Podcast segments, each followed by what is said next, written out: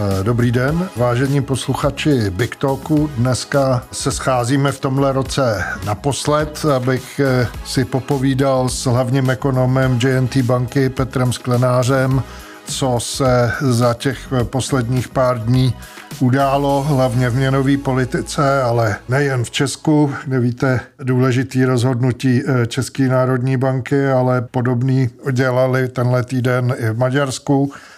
Naše oblíbené Turecko naštívíme, tam je pohyb zcela opačný. No a mrkneme se na to, co nám říkají ceny průmyslových výrobců a zemědělský prvovýroby o vývoji inflace v příštím roku.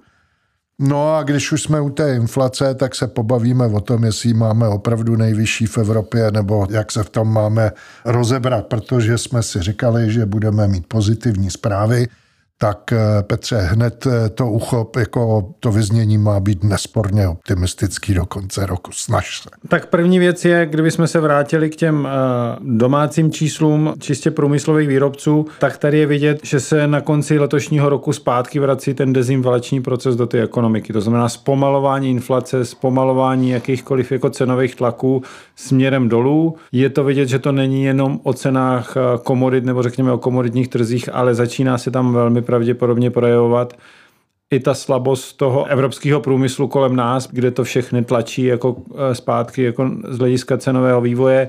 Když odstraníme ceny energií, eh, tak je tam eh, meziměsíční další pokles, myslím tuším druhý v řadě, a meziroční nějaký pokles cen kolem 1%. To znamená, ztratil se inflační vývoj minimálně z hlediska zboží, materiálu a podobných záležitostí, kde pokračuje ještě lehce zvýšený růst je v službách, ale i tady začíná se už pomalu objevovat první, první fáze toho zmírnění. Zase odpovídá to tomu, že ta ekonomická aktivita je utlumená. Náraz na reálnou poptávku oslabenou. Ano, přesně tak. To, Zkusili to, ale nevyšlo to. Nevyšlo to a tím pádem v meziročním srovnání jsou tady třeba u těch cen služeb ještě nárůsty kolem 4-6% ale u ty meziměsíční dynamiky je tady vidět už postupně obrat, který tady nebyl. Tak posledních pár týdnech jsme žili přeci tím ohlášeným pseudokartelem, nebo jak to nazvat, to znamená koordinované avízo vývoje cen potravin. Zemědělský e, výrobci ovšem mají úplně jiný cenový výboj, tak co nám to říká? Mně to říká, že by nějakému zdražování potravin nemělo docházet, protože ta surovina by měla být spíš levnější. My jsme si to řekli v číslech. Ty ceny zemědělských výrobců výrazně padaly v polovině letošního roku, pak se ten vývoj trošičku stabilizoval a teď v prosinci opět meziměsíční propad o 5%. Což je hodně. Což je hodně. Meziroční propad je tam 16%, což už je taky jako hodně.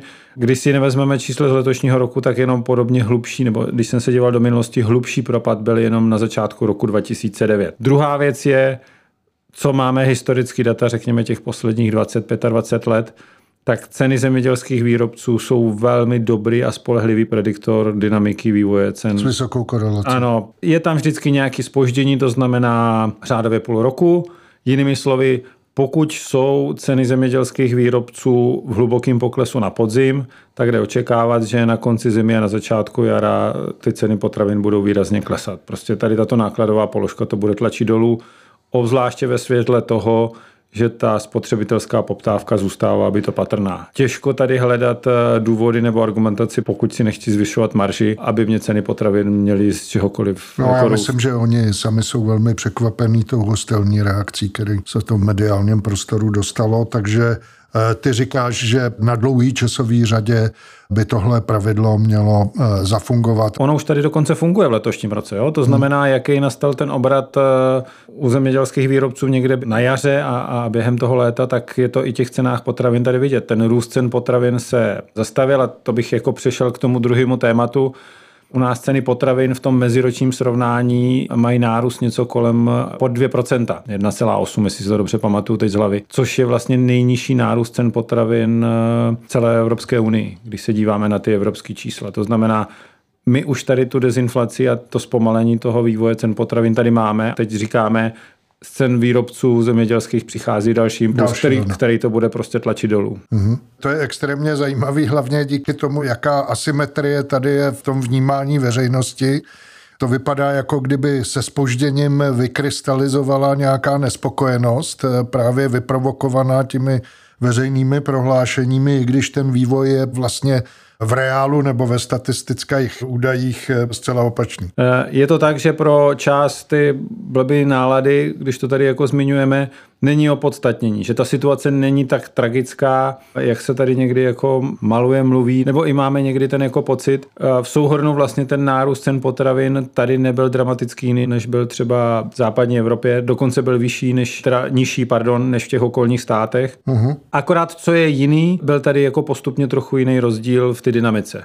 U nás, jelikož ten inflační proces byl tady silnější, rozjetý, tak to všichni napádali během toho roku 2022. Ty nárůsty tady byly jako velmi vysoké, ale to, co tady vidíme poslední minimálně jako půl rok, někdy od toho jara, je stabilizace a nepatrný pokles cen a v tom meziročním srovnání jako stlumování toho meziročního nárůstu a to víc než jinde jako v Evropě a potom v souhrnu, když se na to podívám horizontu těch 2,5-3 let, tak vlastně ten vývoj u nás není dramatický jiný než v západní Evropě nebo v průměru eurozóny. Tak Petře, pojďme to sumarizovat. Co z toho? Tak za prvý dobrá zpráva, že jestliže minulost může být nějakým prediktorem budoucího vývoje, tak bychom se měli dožít velmi mírný inflace u potravin na jaře, koncem zimy příštího roku, takže to je jako nesporně z hlediska spotřebitelů dobrá zpráva.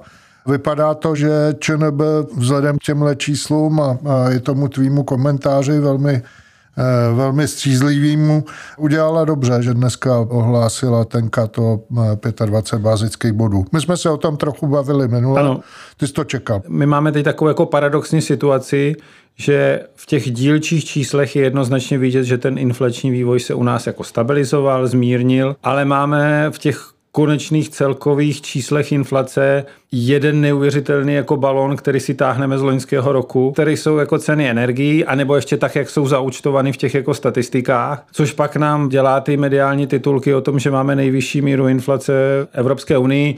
Ano, oficiálně roční nárůst toho harmonizovaného indexu je u nás největší, ale je to způsobeno jednou jedinou jako položkou a to jsou ceny energií, kde je prostě nárůst plus 50% z nějakého důvodu. Jsi byl hodně aktivní na eh, sociální síti X, kde si to dokumentoval na, na grafech, který ukazují, že Belgie sice zažívá eh, dezinflaci, ale když odečteš, když odečteš eh, jednu položku, jednu položku, tak jsme úplně jiný situaci a jiný pořadí.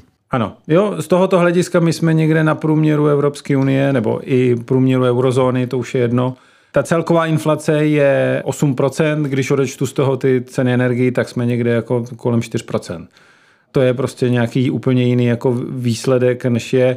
Stejně tak i statistický úřad říkal, že vlastně kdyby odečetl z toho ten vliv toho úsporného tarifu, tak prostě nám bude z toho vycházet inflace někde pod pětkou. Ale teď je důležitá věc, že tento vliv je jenom přechodný, budeme v těch číslech ho mít ještě jenom jednou za prosinec a pak vlastně v těch lednových číslech jako vypadne. A to je jako z mého pohledu i to opodstatnění toho, co dneska rozhodla ta ČNB, to znamená, inflační proces se u nás jako stabilizuje, nenaplnili se některé ty inflační rizika, jako třeba rychlejší růst mest.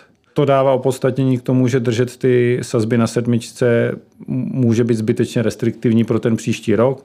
A i kdyby ta inflace zpomalovala méně, tak pořád bude někde no dneska, na úrovni 3-4%. My, my tady v Big Talku se k tomu Eh, stavíme jaksi s porozuměním eh, k té měnové politice ČNB, ale Dneska jsem poslouchal, jsem jel autem do práce, poslouchal jsem Davida Navrátila ze spořitelny a ten se do toho obouvá mnohem, mnohem přísnic, že ta ekonomika je fakticky podle něj škrcená. Určitě, ten pohled je, je jinak. Já bych tady zmínil, že prvním cílem eh, a hlavním cílem České národní banky je boj o cenovou stabilitu, to znamená držet nízkou inflaci. Ta inflace zpomaluje, ale eh, rozumím ty její opatrnosti, že ten inflační boj ještě jako neskončila. Není úplně jako vyhraný. Už jsme to tady jako zmiňovali několikrát předtím, že ta ekonomika zpomaluje. Ona balancuje fakticky rok na hraně recese, nebo možná dva, ale nemá to žádné negativní konsekvence, které já předpokládám k tomu, že budou mít jako na inflaci ať už jsme to zmiňovali předtím, máme nízkou míru nezaměstnanosti, domácnostem rostou relativně nad průměrným tempem mzdy, je tady jako vlastně téměř nulový nesplácení úvěru, ať už ve firmách nebo v domácnostech. A to jsou všechno jako rizika pro ten dlouhodobý vývoj, že nám to inflaci buď budou zvyšovat, nebo nám budou bránit tomu, aby se vrátili na, ní, na nízké úrovně. To znamená, já tomu jako rozumím o tom, že ta měnová politika může tu ekonomiku škrtit víc, eh, než by někomu se líbilo, ale říkám, ten boj s tou inflací je, eh, je ještě není úplně jako vyhraný a ten předpoklad o tom, že všechny ty inflační očekávání budou jako stabilní, zatím tady nejsou. Zatím bych byl k tomu opatrný a rozumím tomu opatrnému přístupu ty bankovní rady, že pro, proč to tak je? Tak ono 25 bipsů není žádný není, drama, to je jenom ne, ne, takový ale... cvrknutí do buřtíku, spíš poslání nějakého signálu, že si věřej a věřej tomu, co Ano, dělá. ano, ano, jednoznačně a to, co bych jako chtěl tady zdůraznit, to snížení úrokových sazeb v prosinci není zásadní faktor. To, co bude jako zásadní, je, a to my ještě teď nevíme, bude vyzněnit ty tiskovky a to, co ta ČNB bude dělat v průběhu toho příštího roku. Protože ten trh i díky vlastně tomu pohledu, který tady třeba reprezentuje David Navrátil, očekává velmi radikální snižování úrokových sazeb v příštím roce někdy asi o 3,5% bodu, to znamená na konci toho příštího roku eh, by ta sazba ČNB měla být podle tady tohoto očekávání někde 3, 3,25. Já jsem v tom tábořu, který je k tomu eh, skeptičtější a myslím, že to snižování úrokových sazeb to chtěl vidět někde na čtyřech. Bude pozvolnější přesně tak, že budeme někde jako těsně pod pětkou, začínat jako čtyřkou a to z toho důvodu, že to vytlačování těch posledních zbytků inflace z té ekonomiky bude trvat a vždycky to tak trvalo a nevidím žádný důvod, že by to nemělo trvat. To, co to může zrychlit a to, co se to může změnit, je, pokud by nám tady přišla nějaká hluboká recese v Evropě a přinese nám ty konsekvence, které by to bylo, to znamená nárůst nezaměstnanosti, zastavení jakýhokoliv jako růstu mest, jakýkoliv potom problémy se splácením těch jako svých závazků, to je potom úplně jiná situace a pak se ta situace změní a pak ty sazby půjdou velmi radikálně dolů. Dolů jdou v Maďarsku, ano. z vyššího základu než u nás, ale rychlejc.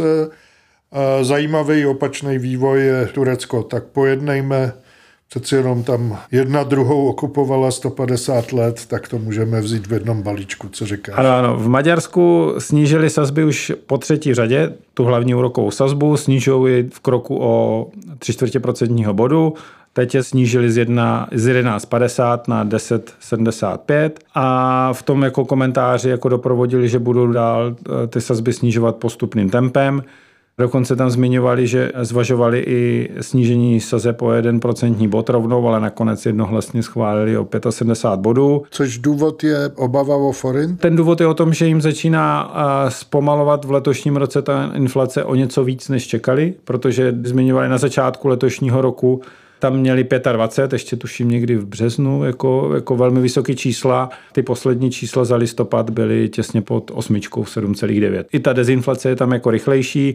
Pro ten příští rok ale pořád očeká inflaci někde kolem 4-6%, což je dvakrát tolik než je cíl. Tomu bude odpovědat toho, že zatím budou pokračovat eh, v pozvolném snižování úrokových sazeb.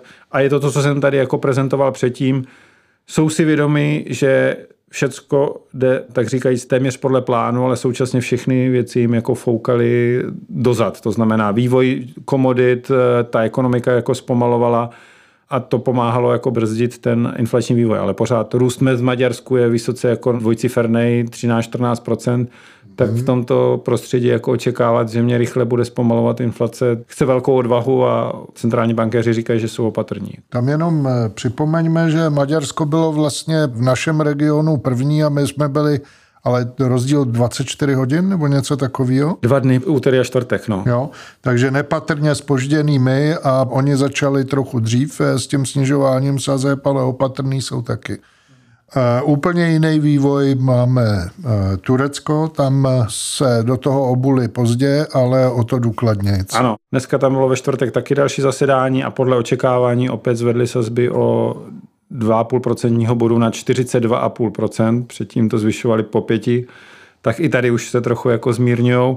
Nejenom ta samotná výše, ale nutno vypíchnout. Na začátku června v Turecku sazby byly 8,5%, v prosinci jsou 42,5% a to je jako velká monetární brzda.